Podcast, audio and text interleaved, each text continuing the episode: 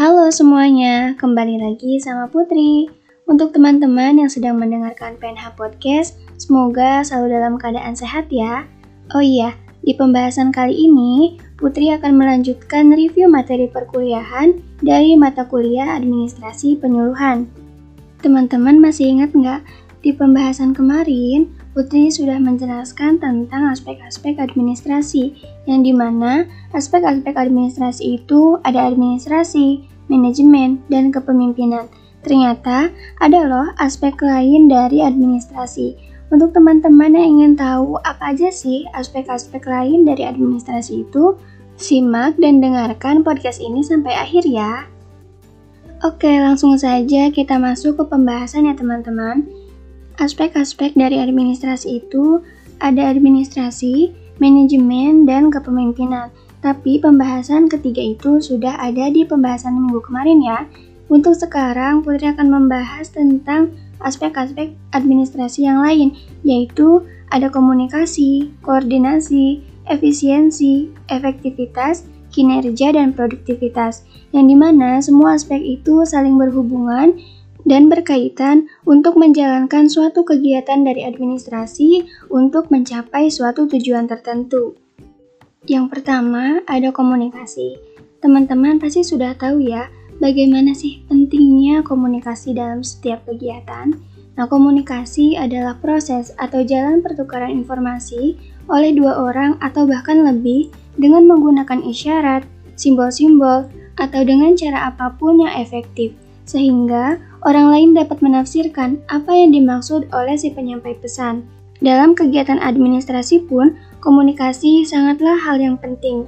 Dalam administrasi, ada beberapa komunikasi yang digunakan, yaitu komunikasi antar pribadi, komunikasi intrapribadi, komunikasi massa, dan komunikasi organisasi.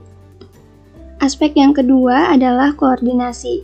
Koordinasi adalah segala proses rangkaian kegiatan dalam rangka pengintegrasian dan penyelarasan tujuan dan rencana kerja yang telah ditetapkan pada semua unsur, bidang fungsional dan departemen untuk menghasilkan suatu tindakan yang seragam dan harmonis secara efektif dan efisien.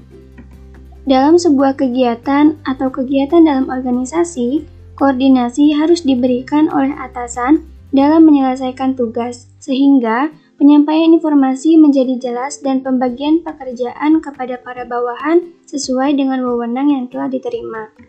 Ada beberapa tujuan dan manfaat dari koordinasi, yaitu yang pertama adalah menciptakan dan memelihara efektivitas organisasi, yang kedua adalah mencegah konflik dan menciptakan efisiensi, dan yang ketiga adalah menciptakan dan memelihara perbedaan antar anggota dan sikap saling responsif. Kemudian, ada beberapa ciri dari koordinasi. Yang pertama yaitu tanggung jawab koordinasi terletak pada pimpinan. Yang kedua, koordinasi adalah suatu usaha kerjasama. Yang ketiga, koordinasi adalah proses yang bersifat berkesinambungan dalam rangka tercapainya tujuan. Yang keempat, adanya pengaturan usaha kelompok secara teratur. Yang kelima, adanya konsep kesatuan tindakan yang berarti pimpinan harus mengatur usaha atau tindakan pada setiap kegiatan untuk keserasian dalam kegiatan itu. Dan yang terakhir, tujuan koordinasi adalah tujuan bersama. Kemudian, apa sih yang menjadi faktor yang mempengaruhi terjalinnya koordinasi dalam sebuah kegiatan administrasi? Ada beberapa faktor yang mempengaruhi koordinasi, yaitu kesatuan tindakan, komunikasi, pembagian kerja, dan disiplin. Aspek selanjutnya adalah efisiensi dan efektivitas. Efisiensi merupakan ketepatan cara usaha atau kerja dengan membandingkan antara input dan output, atau suatu proses usaha untuk mencapai hasil sebesar mungkin dan dengan pengorbanan yang sekecil mungkin untuk mencapai suatu tujuan tertentu. Artinya, dalam efisiensi ini, Kegiatan yang kita lakukan itu membandingkan sumber daya yang kita keluarkan, yang di mana menjalankan sesuatu itu dengan tidak membuang waktu, tenaga, maupun biaya. Kemudian, ada efektivitas. Efektivitas adalah suatu keadaan yang menunjukkan tingkat keberhasilan atau pencapaian suatu tujuan yang diukur dengan kualitas, kuantitas, dan waktu sesuai dengan yang telah direncanakan sebelumnya. Efektivitas berkaitan dengan semua tugas pokok, tercapainya tujuan, ketepatan waktu, dan partisipasi aktif dari anggota, dan menunjukkan kesesuaian antara tujuan yang dinyatakan dengan hasil yang dicapai. Aspek berikutnya adalah kinerja dan produktivitas. Kinerja adalah secara kualitas dan kuantitas yang dicapai oleh seorang pegawai dalam melaksanakan tujuannya sesuai dengan tanggung jawab yang diberikan kepadanya. Kemudian, produktivitas adalah konsep yang menggambarkan kaitan antara keluaran atau hasil yang dicapai dengan sumber atau masukan yang digunakan untuk mencapai hasil.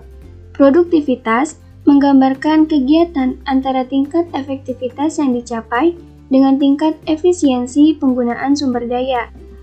Dapat disimpulkan, Kinerja adalah hasil atau nilai dari sesuatu yang telah dikerjakan, baik secara kualitas maupun kuantitas. Sedangkan produktivitas adalah perbandingan antara hasil kerja dengan sumber daya yang digunakan. Mungkin itu saja yang dapat dijelaskan dari aspek-aspek administrasi.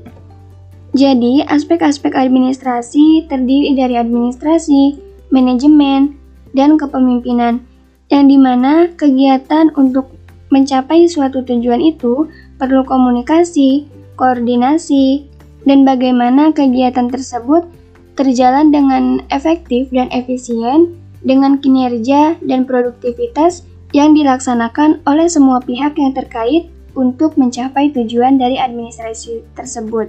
Semoga pembahasan dari aspek-aspek administrasi bisa difahami dan semoga bisa bermanfaat. Terima kasih untuk teman-teman yang telah menyimak dan mendengarkan podcast ini sampai akhir. Tunggu episode selanjutnya dan kita akan mengupas kembali apa sih administrasi penyuluhan itu. Terima kasih teman-teman.